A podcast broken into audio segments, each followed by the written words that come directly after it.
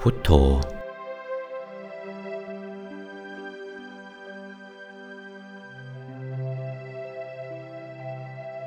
คำว่าพุทโธแปลได้หลายใน แต่ในที่นี้จะขอแปลไปในทางที่ว่า เป็นผู้บานแล้ว หรือเบิกบานแล้ว ที่ว่าบานนั้นเปรียบด้วยดอกปฐุมชาติ คือบานเหมือนดอกบัวที่บานแล้วเต็มที่ การที่พระองค์ทรงประกอบความเพียรอยู่ด้วยประการต่างๆ เมื่อยังไม่ได้บรรลุสัมมาสัมโพธิญาณ เปรียบเหมือนดอกบัวที่ยังตูมอยู่ ต่อรุ่งอรุณแห่งวันวิสาขบุรณมี พระองค์ได้ตรัสรู้แล้ว จึงเปรียบเสมือนดอกบัวที่บานแล้ว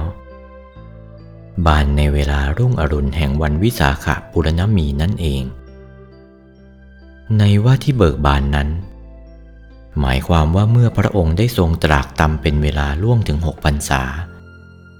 แล้วจึงได้มาตรัสรู้อนุตตรสัมมาสัมโพธิญาณ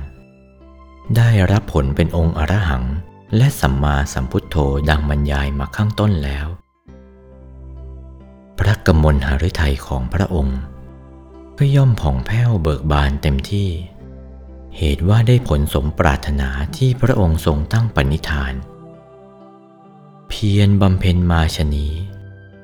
จึงได้พระนามว่าพุทโธ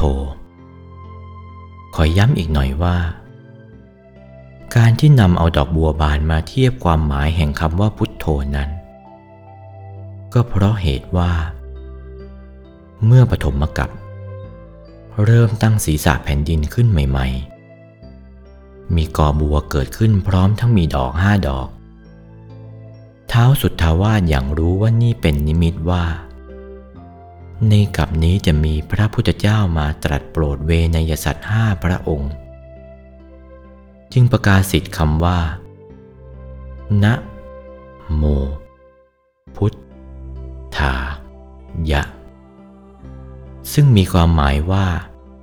นะคือพระกกุสันโธ โม คือพระโกนาคมณะ พุทธ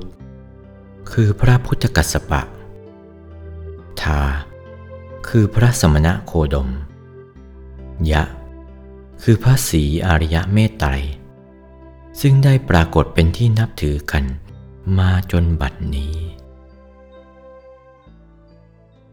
โอวาท พระมงคลเทพมุนี หลวงปู่วัดปากน้ำภาษีเจริญ จากพระธรรมเทศนาเรื่อง พระพุทธคุณ พระธรรมคุณ พระสังฆคุณ วันที่ 27 พฤศจิกายน พุทธศักราช 2488